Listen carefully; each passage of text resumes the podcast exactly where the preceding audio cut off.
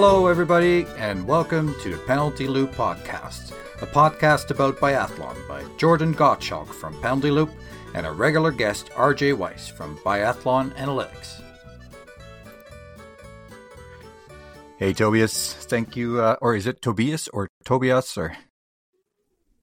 Region, we would say Tobias. Tobias. Okay, we'll stick with that. Welcome on our uh, on our podcast, and and thank you for taking the time. Um, Jordan is currently still driving. Uh, there was some uh, traffic jams that he got stuck in, so um, he might pop out and go to his laptop when he gets home. But um, are you okay to give a brief introduction? I did some some research uh, on you, but uh, maybe just in general, kind of how you got into biathlon and where you grew up and that kind of thing. Yeah, I'm um, Norwegian, growing up in Oslo, uh, not far from the Holmenkollen uh, hmm. arena. Uh, I didn't start out with biathlon very young, uh, more I think in the age of like 12, 13. And um, yeah, um, went to the sport gymnasium up in Lillehammer. And then I, um, yeah, was in a junior national team some years, uh, had some, I would say, junior age uh, success as an athlete, not, and then having a lot of trouble doing this kind of uh, step into the senior ranks, and yeah, a lot of illness, some injuries, just like every year, something seemed to happen, and then with the kind of high level of the Norwegian team that we have seen mm. throughout the years, it's uh, super difficult to break through. And yeah, that's when my active career kind of ended. Right. But I, I looked at your results and um, I see that your average rank is third. That's in not too bad. Category in like uh, in the region. Uh, no, you did uh, two or... IBU cups. You got ah, in yeah. second and fourth. yeah. So that's not but, too bad. Um, the other thing I saw, you retired pretty early because in your uh, junior world championships, you raced against Simon Eder, and he's still going. So I don't really uh, see why you're not. No, again, this was um, as I say, this um, uh, like I had five years of basically from the age of mm-hmm. like 18, 19. Then I had five years of like nothing really working um, yeah. And then, like five years later, you see the guys that you were fighting with in junior national, uh, junior world championships. The, at that time, uh, Andy Birnbacher and Nikolai mm-hmm. Kruglov mm. and some of these guys, you know, I was still fighting to almost get uh, IBU Cup selections, and these guys were winning World Cups and wearing yellow bibs. Right. So, yeah, then it's then I turned into coaching. I was still like, right, right. Um, the last three years of my active career. I also did uh, coaching education in this sport university in in Oslo. Okay. And and that was always uh, focused on biathlon, or was it more general coaching in sports? No, that was uh, biathlon specific. Uh, okay. Yeah. And so, when you grew up in uh, in Oslo, not too far from Holmenkollen, is was that an area as a kid you would go to and play around, or it's a park, right? If it's not used for events. Yeah, it's uh, it's like a training area, and uh, when I started skiing, I was also like uh, I started biathlon, but then I also we had a great group of um, cross country uh, guys uh, from the home called like a local ski club there. Right.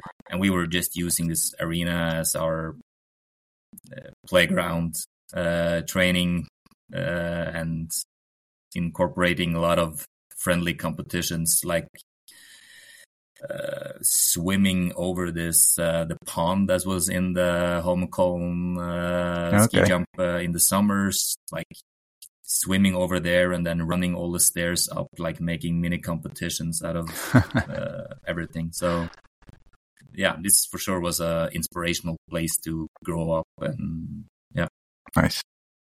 And then for um, when there were races in in biathlon or cross country skiing, would you be able to just walk to Holmenkollen and and just find a spot wherever? I mean, I guess you had to had to pay in the stadium, but other than that, you can just yeah. Go This whole area around uh, Oslo is filled with uh, actually thousands of kilometers of uh, uh, skiing tracks uh, surrounding the whole area. So when there's enough snow, there is yeah endless uh, opportunities there. Um, and to, to go to to and from training with with biathlon is more complicated because you yeah, you need to have the rifle and when you're Right. Uh, underage you need your parents to come but um, for for cross country practice i used to like walk or if i was late i run uh, it's like 10 15 minutes to the stadium and then join the practice and then run back home right. Ah, that's uh, not a bad day for for work. um, so so you raced in the early two thousands. Was was biathlon as big as it as it was now in Norway? I think uh, from a spectator view, maybe not quite, but still uh, almost. You know, we have uh, some amazing athletes of this era, uh, like Bjørndalen, Andresen, Hanevold, all these guys. Mhm. Um, uh, but from a uh, participant standpoint, it uh, really blew up after like my age, like this Okay. is uh, uh, three, four, five years younger than me. That's when the like the the numbers of uh, competitors in in youth and junior ages really started to blow up in in Norway. Well, after they saw you, they're, or after they saw Ole Einar or yeah, one of the two. yeah, yeah. Moving on to your your coaching career. So you, you, I'm assuming you coached before you went to the Polish women national team. Yeah, Was that in quite- uh, in Norway? I have a quite long and in uh, how would you put it?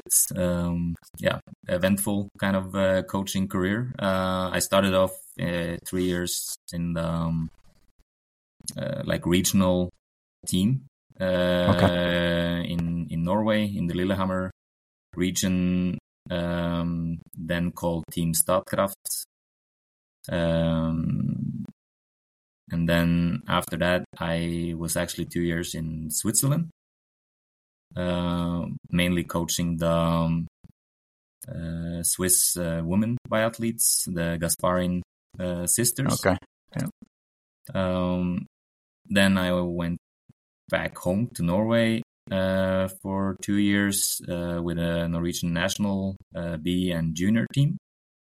And after that, I was um, three years uh, in Sweden with the Swedish team. I still lived in Norway, but coaching the Swedish uh, junior and B team was chief of development at this time. This is like then Okay. post uh, post Sochi Olympics.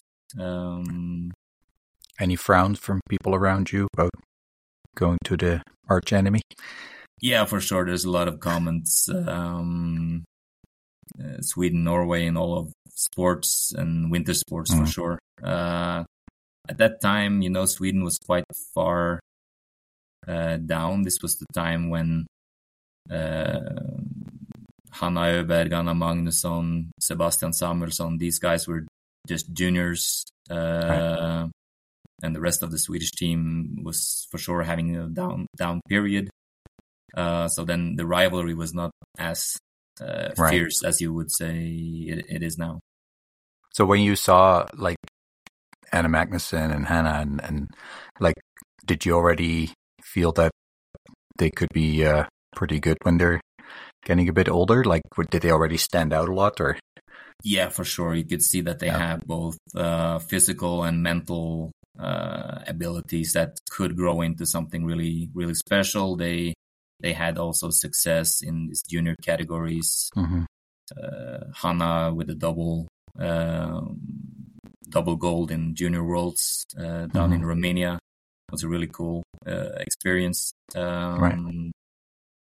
uh, she came there actually as a little bit of an underdog. She was not really viewed as the most talented of this uh, group, but she she's just a super hard and smart worker and right. Yeah. Who were the the athletes that were kind of the the favorites?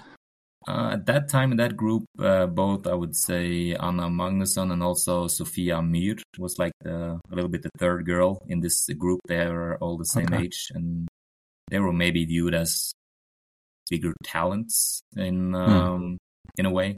And Okay. But yeah, I've learned that you cannot really uh, judge 18 20 year olds uh, and say that this is like definitely this one is a, the bigger Yeah, talent yeah. this one like so many examples of people having uh yeah developing in different speeds Right, right. Um. Okay, and then so after the Swedish team, yeah uh, then i actually then that was my first stint with the polish team. I was uh this is then the year of uh, pyeongchang olympics. Hmm. um a little bit out of the blue i got a chance to to coach the women's team for this olympic season. Hmm. uh a challenge that i took. This was also i would say um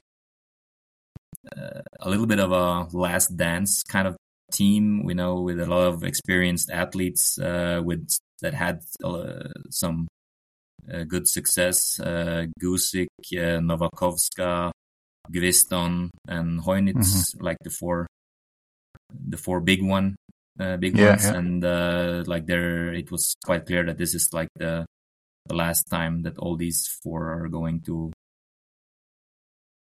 to have a relay team to to try to do something uh, special there. Um, so that was really really exciting. Uh, we also had a young Kamila Zuk in this team. At Mhm. that time, she was a junior.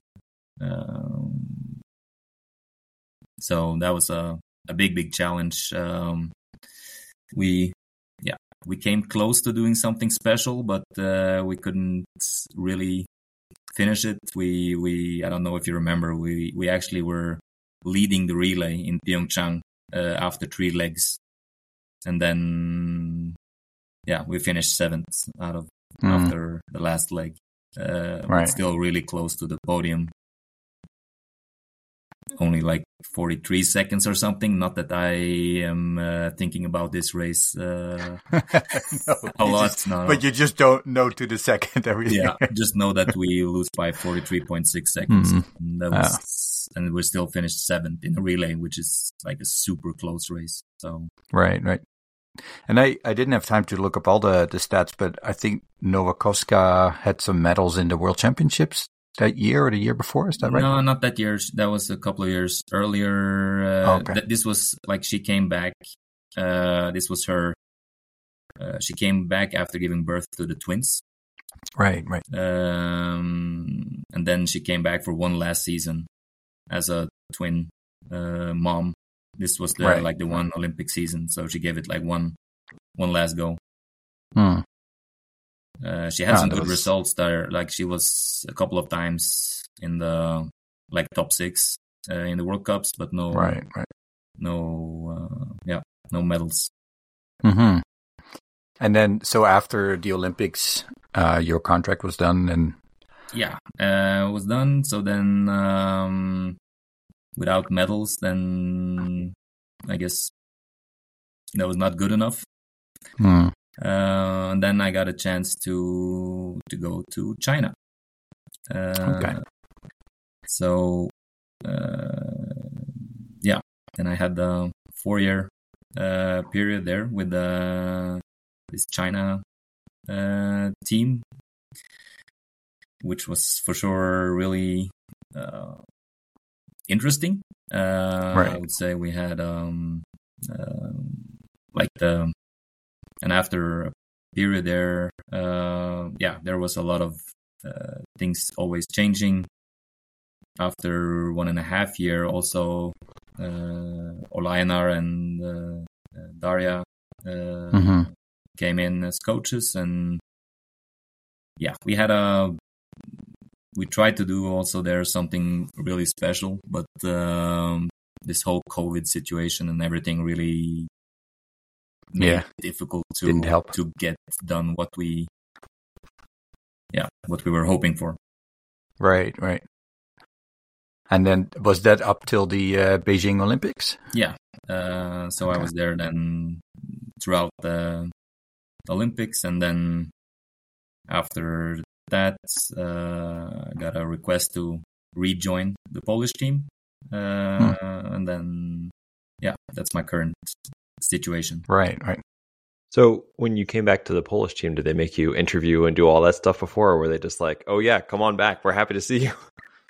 Um, no, no, it was a little bit uh, for sure. Uh, like they knew a lot of the key personnel. They knew me from before. We kept in contact. Um, I guess uh, key persons in the athletes group were also happy about the the return. Mm-hmm. Right.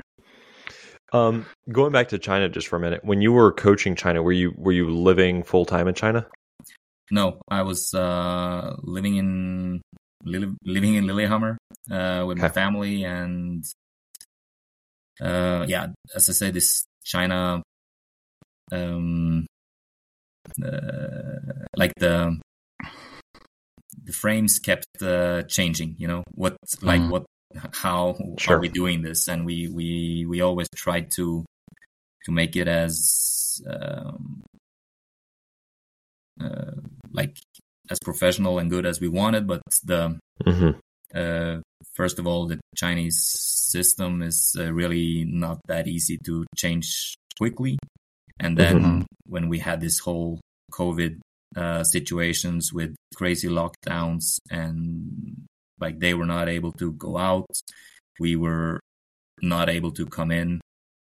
When Hmm. we were able to come Oh, in, we gracious. were able to where we had to be there for long, long periods and doing like long quarantines to get in. So Right, right. That uh, just made everything very, very complicated. Right. Oh, no kidding. Yeah, I mean that's just and and and I have to imagine that there was some pretty significant. I'm not gonna say like language barriers, but also just like just Culture. cultural barriers. Yeah, that's that's the way of saying it, right? And just just trying to to to communicate sometimes, or like just trying to like get across an idea would be much more difficult than it would be dealing with uh, you know some of the athletes either in Poland or Sweden or uh, Switzerland that you had you had you know coached previously.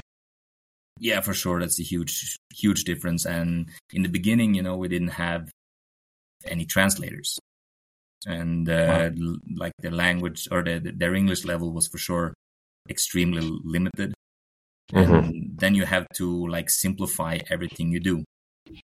So you Right. like every feedback, every just to organize the, the the training sessions need to be really really simplified.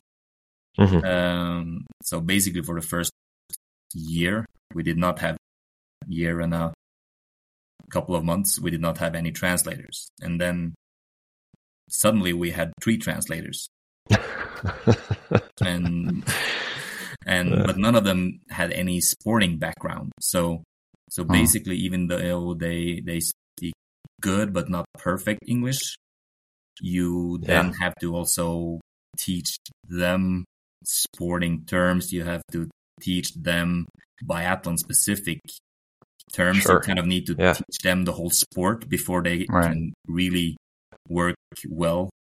Uh, and then suddenly two of them were gone. We had only one, and then uh, yeah, this this was the kind of stuff that's um,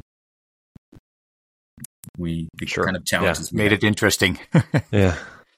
I, I was I've always wondered um, about that Chinese biathlon team because, as far as I know, China has a, a pretty strong shooting culture when it comes to like um, shooting performances on the Olympics, like the actual handgun or rifle shooting. I don't know what it's called even, but um, and as far as I know, cross country skiing is not something that's uh, on the radar a lot there. Um, could you was there a difference between you know knowing more about shooting than about skiing or would you say um, in, in, general, you know, this uh, China is such a huge country, uh, mm. and I like the rifle shooters or the shooting um, specific uh, athletes. They are not necessarily in the same area at all right. or have any contact with the um, those who do biathlon. You know, it's a very very select small. Mm part areas that you you have athletes. This is mostly the northern, like logically, the, the where you have uh, snow. Um, right, right. Um, so it's it's these areas that that produce basically all the all the biathletes or all the skiing right. uh, mm-hmm. athletes and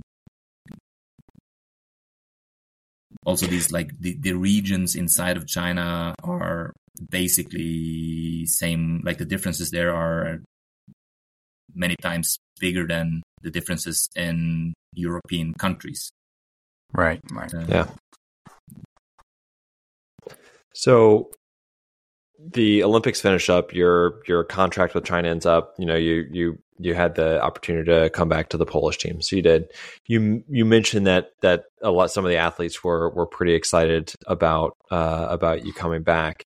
Um, which I was going to say seems is, is interesting because a lot of the uh, the women who uh, you know that you know, I've, I've, been excited about with the Polish team are so young. So, you know, did you have a lot of contact with him uh, beforehand, or was it more of like the the older athletes who kind of were later in their career?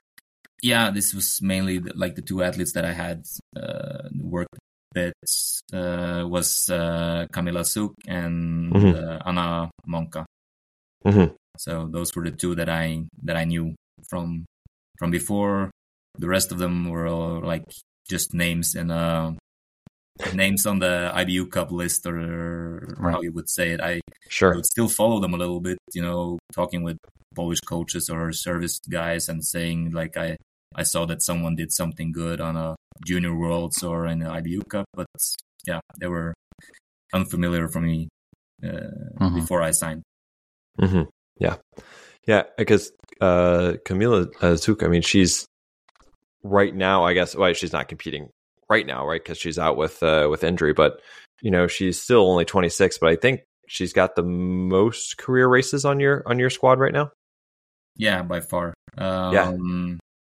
So yeah, she and Anna uh, was the two with only with some relevant World Cup experience. Yeah. Uh, when I took over, uh, Jakiela and Sidorowicz both had like some some races, but not uh, for sure not not a lot of mm-hmm. World Cup experience. Well, uh, uh, well, they're getting it now, um, and, and I think you know part of the reason you actually you can ask RJ this, but uh, you had been on my on my list of people I wanted to interview for a long time.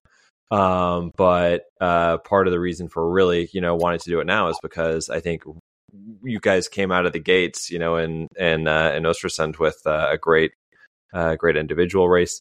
So, um, and that's even without uh, Kamila Zuk even even being able to compete. So, um, you know, I was actually curious what kind of things when you came back to the Polish team what what did you identify as things that you really wanted to focus on? And and how did that develop over the last year and and through this summer to get to the point where you are now? For sure. I i just uh, i i kind of make this overall like uh, trying to evaluate what they have been training uh, mm-hmm. Uh, on a physical level um first year just trying to really make them understand how I uh, feel different training sessions should be done, how I build mm-hmm. up the let's say the the weekly or monthly and then yearly um, structure of the training which sessions are important which sessions you it's not that important that you can use like so just trying to build a base of how to do the different sessions, uh, get uh, quite high volume of hours of training. Um, and uh, yeah, I think this year too uh, has a lot to do with them really understanding what I want them to do and that they have consistency in their in their training over time. Uh, because they have had a lot of coaching changes this and going back and forth between programs going back and forth between coaches and um, yeah that's for some it can give a short-term effect but i think for a long over a longer period it's better to to work with um, one coach or one system or one yeah way of mm-hmm. thinking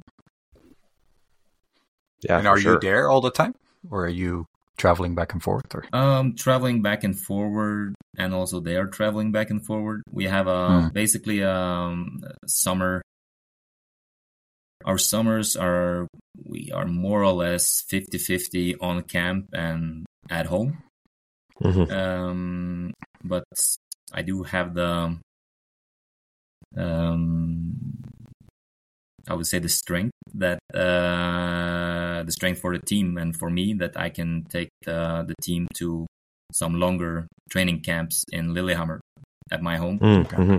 Um, so this year we had two times, first in June and then in September, August, September. Uh, we had uh, like two and a half, three, more or less three week camps. So at that time I'm at home uh, right. Um, I can be with my family, but I can still work. Yeah. Right. They have a chance to have a training camp in what I feel is also probably one of the best places to to actually have a training camp. Mm-hmm. Yeah. Um, and then also we did the um, we did the pre preseason in Sjusjøen, which is mm-hmm. then I'm also staying at home. Uh, so right driving to and from Sjusjøen, this 15 minute drive. Uh, so that lets me be at home for basically two full months uh, mm-hmm. in total, but still being with the team and coaching them. And so right. then it's not that many days of traveling away. Uh, yeah. And do so, you team up with other teams sometimes, like other nation Sometimes, uh, not a lot. We in Lillehammer we had a couple of sessions with um, uh, with Norwegian uh, national team. We got to test ourselves with on some uh, tough running intervals with them. So happy about that. We um, I invited uh, Lotte uh, Lie from the mm, team, mm-hmm, yeah. uh, which also is an athlete I know from from before. Like if she wanted mm. to join us for some sessions when we are there to give us some sparring, to give her some sparring. So mm-hmm. it's it's not uh, we don't have any like uh, fixed corporations, but we are when we see the opportunity, we kind of uh, right. yeah we we join we we joined the Norwegian team for test race. Uh, that was not this year. That was last uh, last fall actually. Like okay uh, yeah. for test race in Oberhof when both we and Norwegian women were there at the same time. We joined them for a test race. So uh, yeah, nothing fixed, but we try to take take our chance when we when we have the opportunity. Right. So is it is the relate like I can see with the wax teams that they have are a bit more secretive between the two nations, but as coaches, I mean, you coming from Norway and having worked with Sweden, like is it is it pretty open towards each other? Yeah, I have. There is nobody in like this coaching ranks that I would say I'm hiding any secrets from.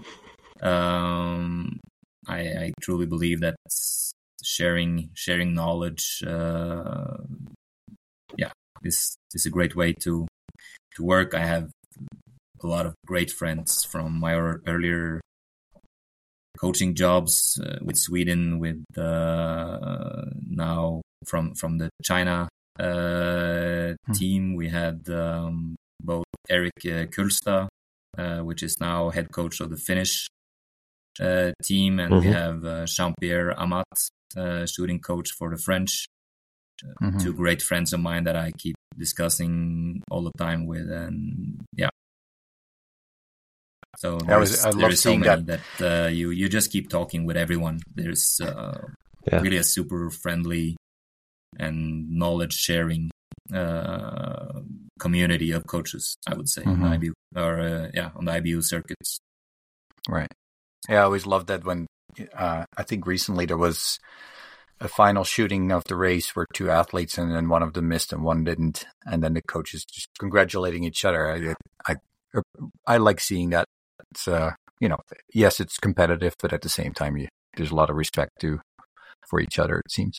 Yeah, and that goes on in the top level. I guess there is a little bit more rivalry going on with the top top teams, but also right. like we are not the ones like scoring really high, but um, on, a, on a like steady basis. But uh, everyone mm-hmm. noticed, or not everyone, a lot, a lot of people, like surprisingly, many come and congratulate us when we do something a little bit extra. And this could be like nice. yeah. for our group now, it could be like scoring points, and mm-hmm. right. like um yeah for sure after this individual in uh, in uh, Östersund, we got there was so many people that was just uh, it felt like they were super happy for me, super happy for the team, and yeah, that was really warming. Mm-hmm. Did you know that was coming? Could you feel that there was uh, some great performances that were that were just about to come out?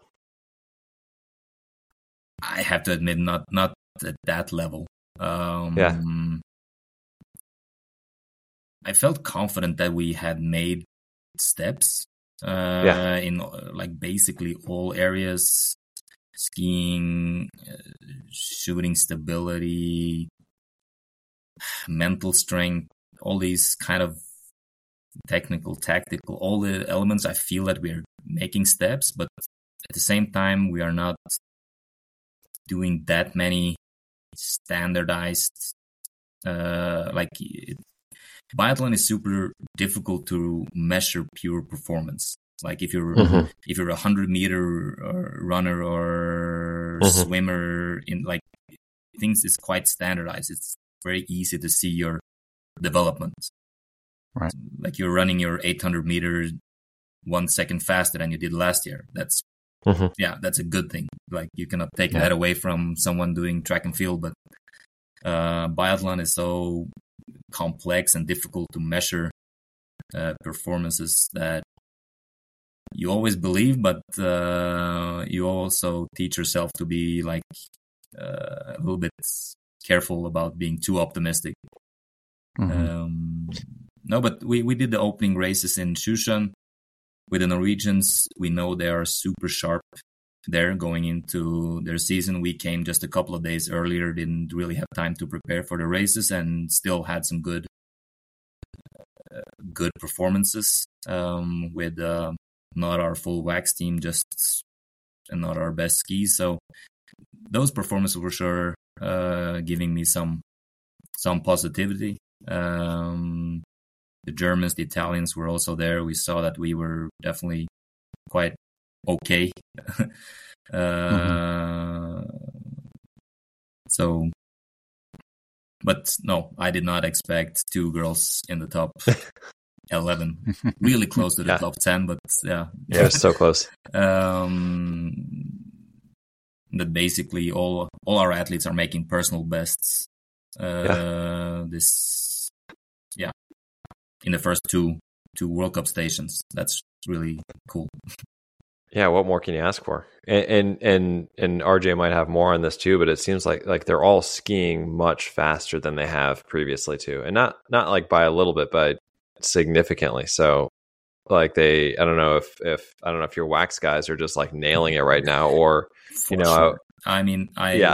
Uh, I was just going to say it. I um I will always take a little bit of the credit, credit. Uh, yeah. when we have good uh, most of the credit goes to the athlete themselves. They are the ones doing the work. I'm just mm-hmm. trying to help them as much as I can, giving them uh, the tools and the guidance. But then uh, I think for sure our, or I know our um, our wax techs have been knocking it out of the park to use your uh, kind of phrasing. um, they've been super good Uh, they were good all last year, but I think they Mhm. they've done something really uh, really special this uh, first couple of uh, stations. And it, it has to be more difficult this year too, right? With the the fluor ban uh, really being in effect, and uh, the the the not even just that though, but the wildly different conditions from the the test race to Östersund and now in Hochfilzen, and and it looks like uh, Lenzerheide is going to be a little bit closer to Hochfilzen, but just maybe a little bit colder uh, by a few degrees. But um, you know, th- those are those are pretty different conditions, and it seems like they did a. I mean, I, I didn't see a huge change in in performance from the athletes from from week to week. No, um, yeah, they're uh, with this fluor band. You know, you're talking about fluor being a little bit the equalizer, uh, especially in the warmer conditions. The individual pair of skis uh, has a bigger influence, and uh, for sure, we are not the ones selecting the skis first. Like our guys, Mhm. uh, we are not the highest priorities for these uh, ski brands because we have not proven that in the result that we are worthy. So, um, but then again, it's just uh, my hats off to the to the guys. Um, uh, I'll mention them by name: Jan, Melis, uh, Marius, and Maciek. They are really doing a hell of a job with um, uh, not the highest uh, budget, to put it that way. I've always wondered about that because I mean I know fluor wax is is quite expensive, and you know having to use that for testing and and the whole weekend and big team. Do you think that leveled out uh, the bigger teams with the smaller teams a bit now that there is no fluor? Because I think fluor is the most expensive part of the waxing. Is that right? Uh, Other than, the you most know, the- the expensive truck, is to always having to try everything new, and now there is a Right. lot of new stuff on the market Hmm. because everyone is trying to find the new Mhm. uh, thing that's working, and like nobody can afford to say no, we will not test the new stuff. Mm-hmm. So everyone has to kind of it's it's super expensive this whole transition. Uh, individually, yes, the the fluor products were really expensive, but now having to change out your whole uh, uh, storage, your whole bank of waxes, and trying every new product that all the brands are bringing. You know, you, you have zero Right. experience uh, going back. These guys, they they are like um, uh, books, like they they have everything in the books uh, Mhm. from what happened in Lenzerheide um, seven years ago when the Tour de Ski was here. You know, these uh, Right. they know that okay, this product from this manufacturer worked on this kind of humidity, and Ugh. but now all this all this knowledge is basically uh, you have to start from scratch again. Like you have to build up this huge database of knowledge, and you cannot afford to to say that yeah we will not try your new products even Right. though Yeah. very Yeah. very at the moment very very high percentage of them are not working at all even though Right. Mhm. So now it's uh, now it's really expensive for all the teams maybe this cost will go down a little bit going forward Mm. but yeah at the moment for sure not So how did you, how did you find uh, these uh, four guys? Are are they all Polish or? um the two of them are estonians uh, Okay. Oh.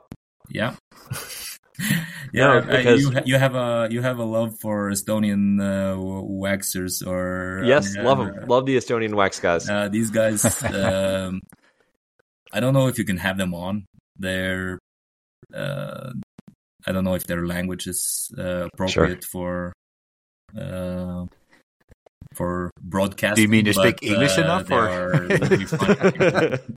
or are you talking about other appropriateness? um, uh, no, they um, uh, they were brought in by uh, the most famous Polish athlete of all time, Mm. more or less. Uh, that's not doing ski Right. jumping.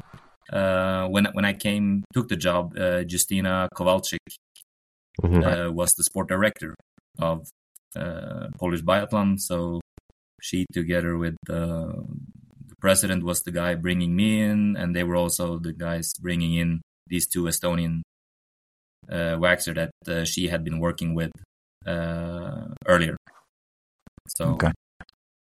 Were they would like they were waxing for her at when she was uh, at her peak, or Uh, no, they're younger than that, but they uh, Okay. they were waxing for uh, like the team that she was when she was in cross country. She had a Mm. team on the like uh, she was coaching a group of athletes in cross country, okay, uh, and yeah, that's where we got him, and we're Mhm. keeping him.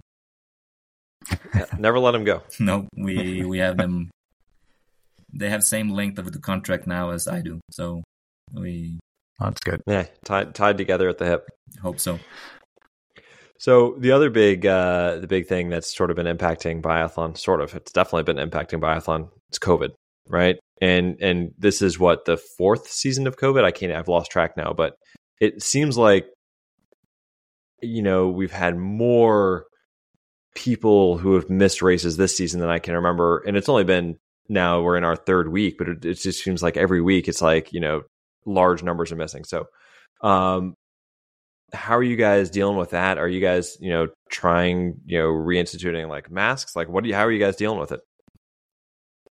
Um, the main thing we're doing is uh, we're trying to keep mostly to ourselves, like uh, being normal, normal, healthy, keeping this hygiene um, basics um, at a good level.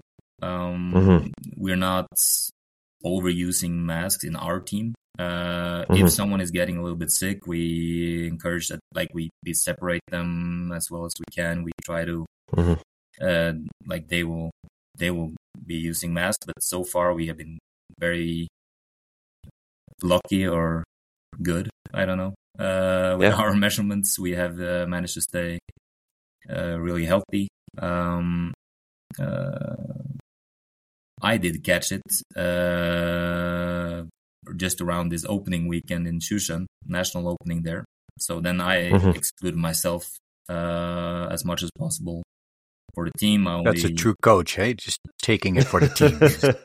yeah, and uh, it, it's super frustrating. You know, you want to be there Hmm. close. Uh, I am the only coach for the women team, so Yeah. it's not like uh, you know when the Swedish coaches have one out, they they Mhm. they have three, four more Sure. rotating in uh, other uh, guys. We have in our team we have one men's coach, one women's coach.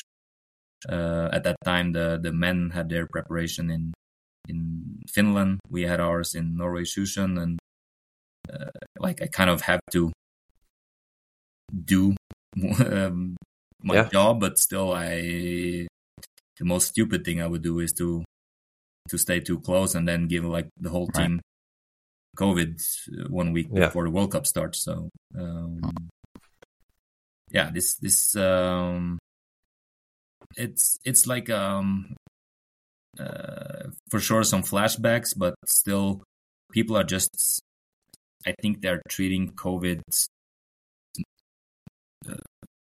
too like a little bit more serious for sure than normal a normal cold.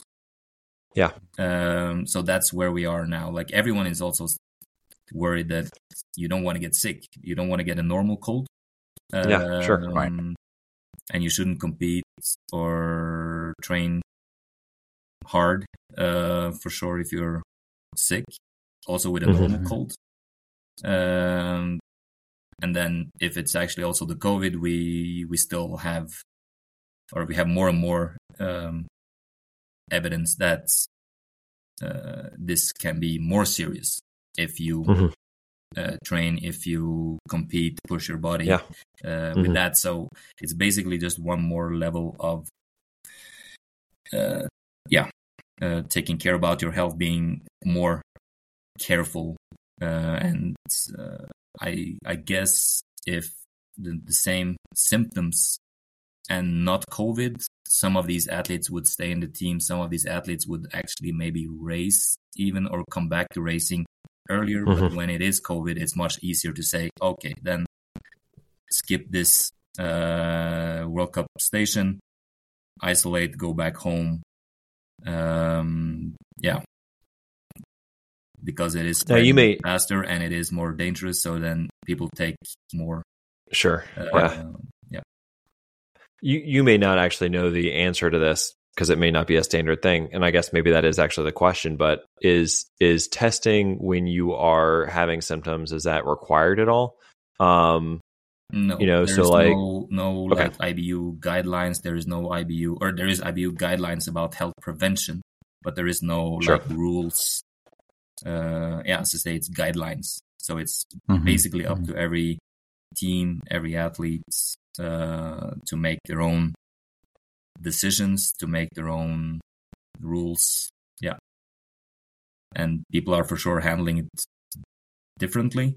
Mm-hmm. Um, mm-hmm. But there is, yeah, you cannot really uh, blame anyone. There is, there is for sure right. nobody like I'm super sick, but I'm still going into yeah. the common yeah. eating area and coughing right, right. around on everyone. Everyone's uh, yeah. No, no, nobody's being dumb about it. You know, no, I or at least in my the way that what I see, what I feel, nobody's being dumb about it. Everyone is being so. What was extra, the uh, extra careful about it? so, what was the mental impact on you to not be so close to the team, and then they had some really good results? Yeah, I actually got the positive test just after, so I was okay. I was close to them in the uh, no no. After, uh, we had some good results in the Sjusjøen, and then I yeah, yeah. I we had uh, almost two weeks of training camp in Sjusjøen after the opening races, and then I just came two three days after the athletes to mm-hmm. to Östersund yeah, I stayed at home, was out of symptoms, testing testing negative, and then I I came a little bit later, and then I right. again tried to keep my distance for sure to be uh, safe uh, for the first period, but still uh, still coaching them, still being co- uh, yeah, yeah close without hugging too much, you know. yeah, yeah. Oh man. So well, it was good timing, right? You got it out of the way before the uh, before the season started. So from good me, work. you know, perfect. Good. Uh, that's the yeah. the good thing about having uh, two young kids. You know, then you will get all the all the you can get all the illness exposure and yeah. you're yeah. you're telling me, man. Just just yeah. went through the same thing here at my house. Yep. so I guess do, did you just go home? Did you stay at home when you were sick then? I um I did have like I was not I was sick, but minor minor symptoms. Yeah, minor symptoms. Um, so I basically I went to the shooting range, uh, kept my mm-hmm. distance, uh, did um, did zeroing, talk to them with uh, only outside and only uh, only at a safe distance and yeah, so I didn't didn't join the second training session in the gym, for instance. You know, then I I, I, sure. give, I give this yeah. over like you're doing this on your own or under the guidance of our physio, and yeah, just we're there for the key parts, but not for for everything. So, um, I, I apologize. I'm kind of jumping around a little bit here, but um, you know, you, have had these great results so far. Um, I think that uh, I, I, think I've got the the numbers here correct, but um, you know, like uh, uh, Joanna Jakiela, she she has almost matched right her career number of like her career high in points for the season, and it's only been two weeks. I think she's got 30 points now, and last year she had 36. Yeah, that makes yeah. I think yeah, so. it it uh, yeah. So um, you know, so she she's doing awesome. Uh, Natalia Sidorowicz, you know, has come out here and done and done really well. So with their early strong start, does that make you reevaluate kind of maybe where you're hoping to see the team the rest of the year, or do you sort of like maintain expectations and or is it like it's probably hard to do that because you you get excited right you get excited and and this is the thing with all the all coaches will tell you like that all coaches see the best in all athletes you know they know what they can do at their best mm-hmm. um we were fortunate enough to have uh, two of our athletes having a great day on the skis uh, uh, having great material and shooting 19 hits in one competition. Mm-hmm. You know, uh, at that day, uh, Natalia Sidorowicz did not have a good day and she did not did not shoot well. So, uh, like for for the two, for Maka and for Jakiela, everything came together on this day, and um, yeah, you you know what is possible, but you also want to temper the expectations about mm-hmm. like this is the new norm because it, it will not be the new norm even if we take a small or a step back uh, mm-hmm. in the next races um, it's still a huge step up from last season and that's what where you kind of have to that's the way you have to view it like in in Hochfilzen we were uh, our young our rookie uh, Daria Gembicka she mm-hmm. came uh, 61st, you know, missing uh, the first yeah. by 0.4 seconds uh, with two mistakes. And all of last season, we had no races where we put all four girls in the pursuit, even mm-hmm. with uh, Kamila Zuk then and the three others being the same. Um, so we came super close to doing something we didn't achieve last year. Uh, so that even even if it felt like a ah, not that good. so close, uh, but yeah, still really good. That was only Daria's second uh, like individual race in the World Cup. Yeah, and yeah. Uh, yeah, I don't remember. She was sixty-seven or seventy-one or something in in Östersund, and then she mm-hmm. she's sixty-one in Hochfilzen, and she was super angry about missing it with this little. but then again, yeah, my words to her were, "You you you did a personal best. Just keep keep doing that. yeah. uh, every race, if you every race is your new personal best, then yeah, things will be very good yeah. in a very short time." Yeah, so my coach used to always tell me is that like even if it's a personal best, you know, I I, I ran cross country and track, right? And and it was one of those even if it's a personal best by one second, still a personal best, right? You can't be upset. No. It's the best you've ever done. Yeah. So, um, you can still and, and she's like, things what? you want to do better that you feel you can do better. You know, yes, she yeah. two mistakes. Uh, she didn't feel yeah. great on the skis. She's been stronger. I would say overall, she's been uh, stronger in the summer training than what she has shown so far on the skis. Mm-hmm.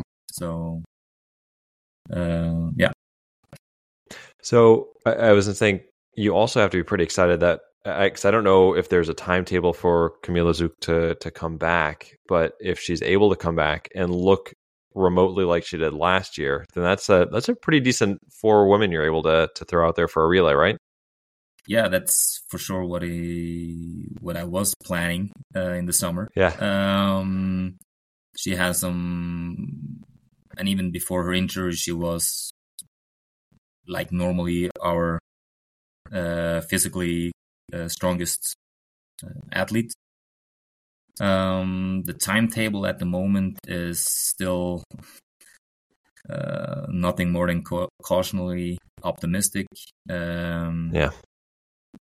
She still has not started skiing.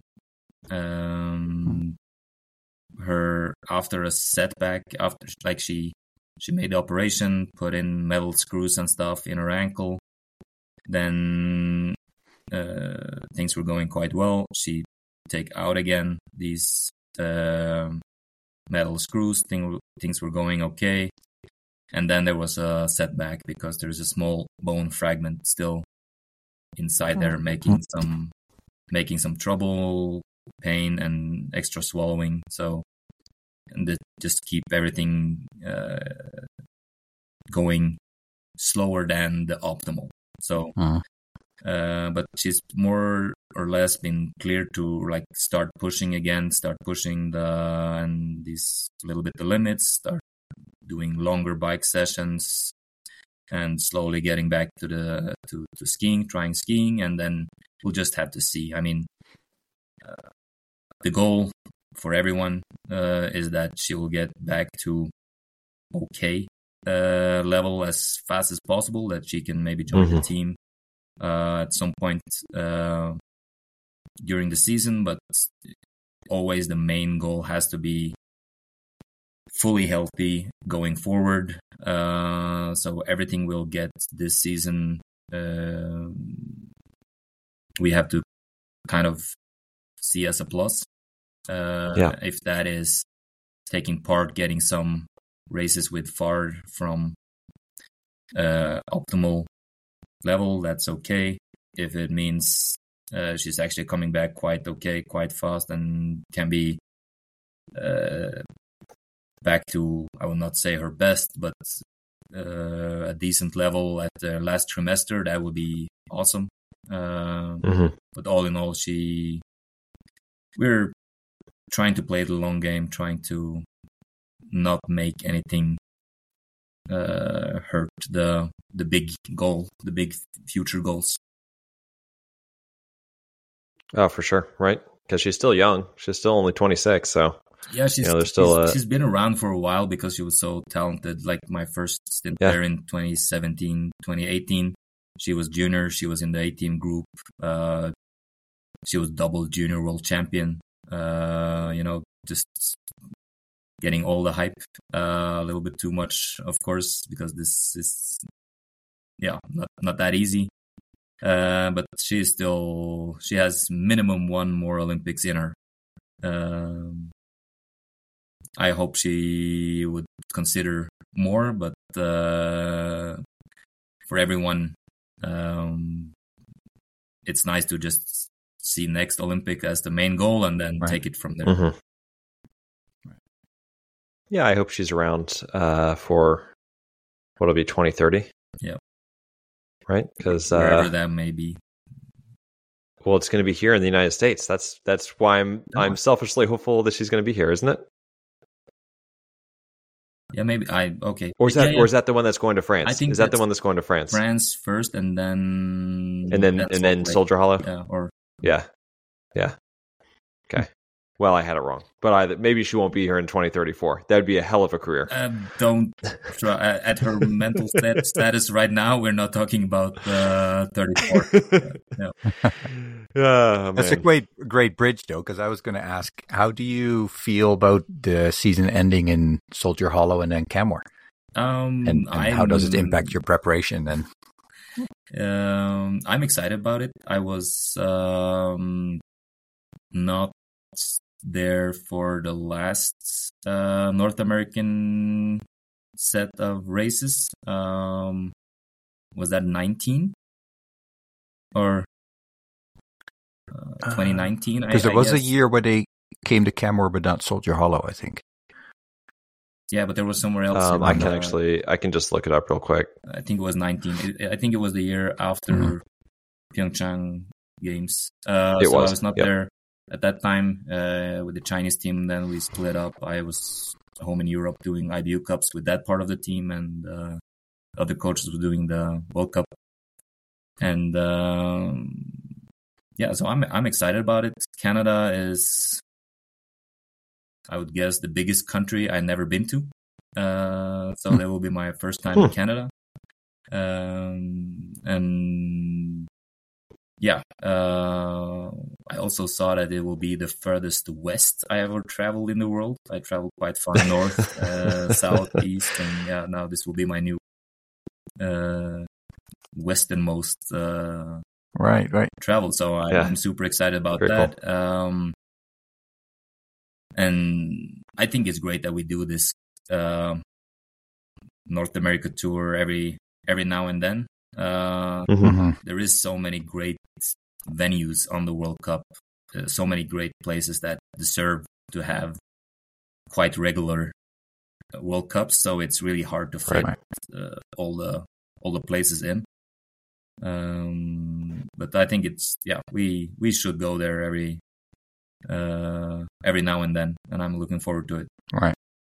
Yeah, it seems like the kind of thing they could make happen like once every Olympic cycle. So like, um, you know, if the Olympics like you know in 2020 and then or 20 was it 2022? Yeah. Two years ago? Yeah. Yeah. So it'll be 24 when they come here. And then, like, obviously 26 in the Olympics. And then 28, they can come here again. Yeah. Anyway, that's just my dream. And um, the like, I think it's correct to put it in uh, at the end like this. Um, Mhm. For sure, I also I also love the season ending in in Oslo. That's uh, Right. Yeah. like everything is coming together at my home uh, Mhm. venue. Yeah. The weather is always beautiful. There's no fog. Oh, yeah. Um, and everyone just had this uh, really relaxed uh, feeling about them. Like, Right. uh, so that's uh, I like Oslo to be the end, but um, Mhm. Uh, again, I think it's completely correct to put it at uh, like a last trimester because this this Mhm. traveling back and forward is of course a big challenge and Right. uh, putting it directly before uh, world championships for instance uh, we we saw then that some some teams uh, Yeah. sometimes uh, skip it skip it and do preparations Right. instead and that's I think one of the really really strong things about biathlon is that the all the main like everyone is competing every weekend. All the races the, the big Mhm. stars are always always competing. If you're comparing to uh, cross country for instance where they are much more taking a weekend off and not competing here not competing there uh, yeah. So that's one of the strengths about uh, biathlon as a tv sport. Well, if you want me to do some uh, some uh, exploring rides there or or uh, skis, then let me know because I, I go there every uh, Monday night. So they just put in the new uh, penalty loop Nice. because they moved uh, some things around on the range in Canmore, and uh, yeah, it's it's looking really good. They're they're building a new uh, new building for spectators, etc., and uh, it's it's looking really nice because it was always cool, but it had the kind of an old vibe because it was from the uh, 1988 Olympics, Mhm. and you know it had some paint done and stuff, but it kind of looked a bit dated. So uh, the new building they're putting in is uh, is quite spectacular. So hopefully it's all done in time and have some really good races there. yeah i was um uh, i was for one north america tour that has to be back in i was with the swiss team so that will be then back in 10 11 11 12 or something like that fort kent and presque isle and even though Huh. uh, from like uh, spectator volume uh, perspective, it was not as uh, much, of course, not as much spectators as you have in Right. the main European uh, events. It was still like a, a new experience, new. It was cool to go there and race. Was my general uh, memories of Right. it, and Yeah, Yeah, I mean, spectators are still not going to compare to to what you have in Europe, but uh, yeah, I just I really hope that uh, you know people that do know biathlon come out and, and cheer everyone on because uh, it would be quite exciting to to see it on a TV rather than you know a few spectators here and there. Yeah. So Yeah. Nobody wants to just see you and me there. But it's by hard thing, right? It's the you know, it's such a small sport. I still, when I tell people I do biathlon, they ask, "Oh, don't you like biking?" yeah, You know, because you're just doing swimming and running and Yeah. stuff like that. So, uh, yeah. I've I've given all those I- I- answers to to people when I tell them, uh, Yeah. what what what what do you work with, and then, oh, okay, I guess someone has to do that too. And uh, but what do you do in the summer? like no it's a full year job we actually have to practice throughout the summer to race in the Right. winter and you know it's uh, Yeah. yeah i'm doing a lot of uh, explanation throughout my mhm. uh, my years uh, talking with people without this base knowledge of winter sports Yeah. is is uh biathlon kind of known in in Poland, or is it super small there as well? For sure, ski jumping is one, two, and three. Right. Um, yeah. I don't have the, the the numbers, but they are. I think, it, like as a TV sport, it's for sure quite popular. Okay. yeah. Um, It's known but not big, but uh, no other winter sport than ski jumping is big. Um, Right. At the times of Justyna Kowalczyk, for sure, cross country was super Yeah. popular. Um, But other than that, there is like no historically big winter sport there. So right. if right. we might squeeze out some success, then for sure I think the interest will grow a little bit. There is an open market behind ski jumping to be, I would say, second Right. biggest winter sport. right. Yeah, for sure. Yeah. So you have been incredibly generous with your time, and I know it's getting late. You have uh, racing starting tomorrow, right? So uh, it's already what I I, think I did have your one time. more question. Oh, Um, please, yeah. If if you Sure. have time, Tobias. Um, we were while we were waiting for uh, for Jordan, we were uh, sharing back and forth some data and and stuff. Um, how do you do you use data at all for analyzing performance, kind of over the season, or just after the race, or is that still kind of a you know it's nice that it's there, but we don't really read too much into it, or No, no, I'm I'm using all the data I can get my hand on and be able to process skiing times. You know how you're developing your skiing time from loop to loop, like your pacing of um, trying to analyze the times different sectors of the track. You know, why did you uh, like lose a little bit more on this section? uh, Mhm. trying to find out that stuff. Shooting speed uh, is something that we have been working on uh, quite a lot as a group, and sometimes it's like my job to go into the data, find the specific numbers, and uh, put it into my training plans and my how I build up training sessions. Other times it's up to me also to just present the uh, the data to an Mhm. athlete. And Mhm. um, for instance, I took out all the all the um, shooting times uh, of all races last season. Uh, looking at time between each shot, time, range time, shooting time, time to the first shot. And for instance, for Natalia Sidorowicz, we, we just saw that like her shooting percentage, her shooting between each shot was basically exactly the same like Julia Simon, which was the fastest and uh, like the Right. top athlete. But we saw that she lose between four, five seconds often to the first shot. Hmm. And if you're shooting four times and losing four or five seconds uh, to the first shot, that's quite a lot. extra penalty loop almost? So Yeah. then we just uh, we and she in particular just worked super hard on this all all summer. Uh, I present her this data in in uh, in May, and we did as a team a lot of work on it. And she also did a hell of a job uh, individually.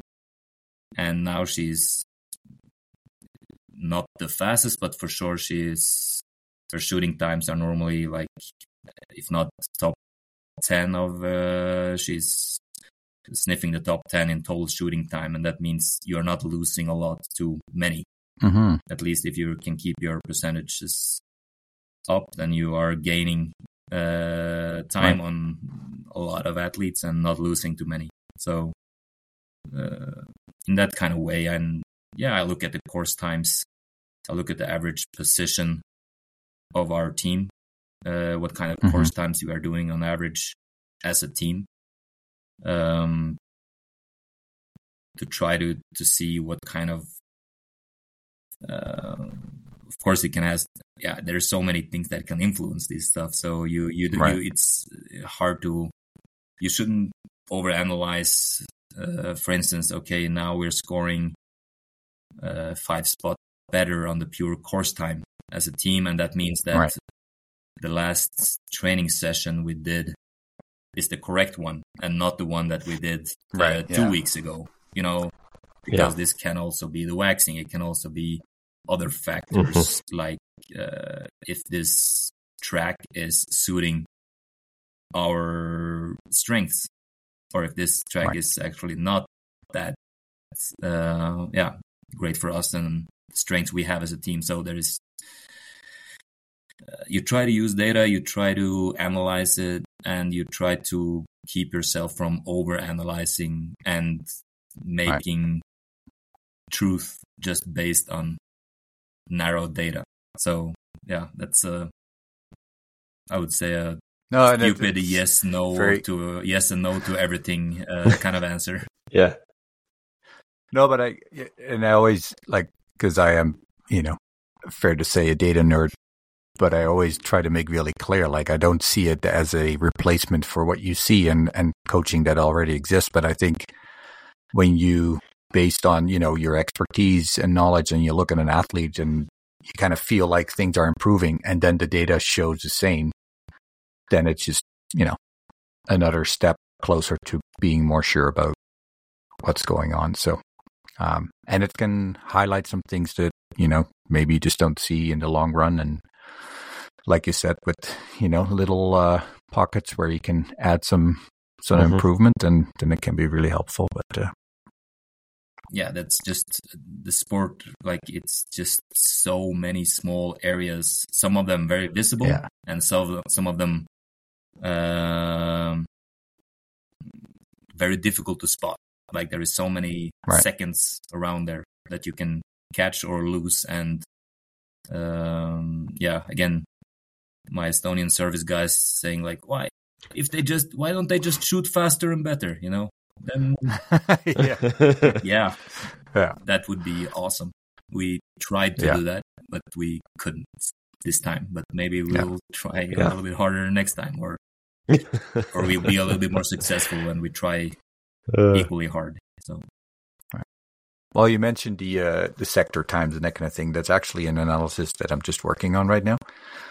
So if I spot anything for your athletes, I'll let you know for sure. thank you i i try to get as much data in and try to sort it out in my own head and yeah see what uh, what i can use what i can give to the athlete what yeah what i should keep to myself uh, Jordan, did you have any last question or? yeah. How's your golf game been? Huh. Um,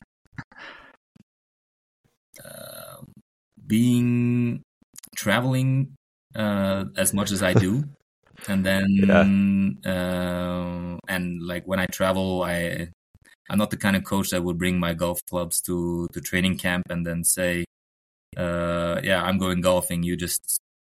Do your second training Go alone. practice. Like that's not Sure, my style. yeah. Uh, so I'm doing basically all my golfing at home.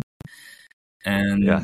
uh, if I've just been away for two, three weeks, then not that I want to, but I'm home. Now I'm gonna go golf for half a would not be very popular if I would say I'm No. uh, I'm spending six hours on a Saturday uh, Yeah. golfing. So uh, I do ninety percent of my golfing uh, when the kids are in kindergarten and at school, uh, and the wife's at work. Mhm. Uh, so that's like Monday to Friday between 10 and 2.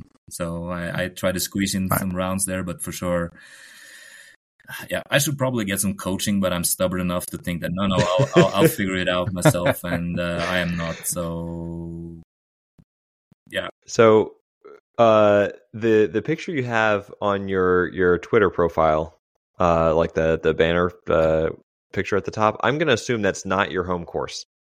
really, no, uh, yeah, that's uh, that's for sure one of the more scenic places I I play. That's uh, yeah.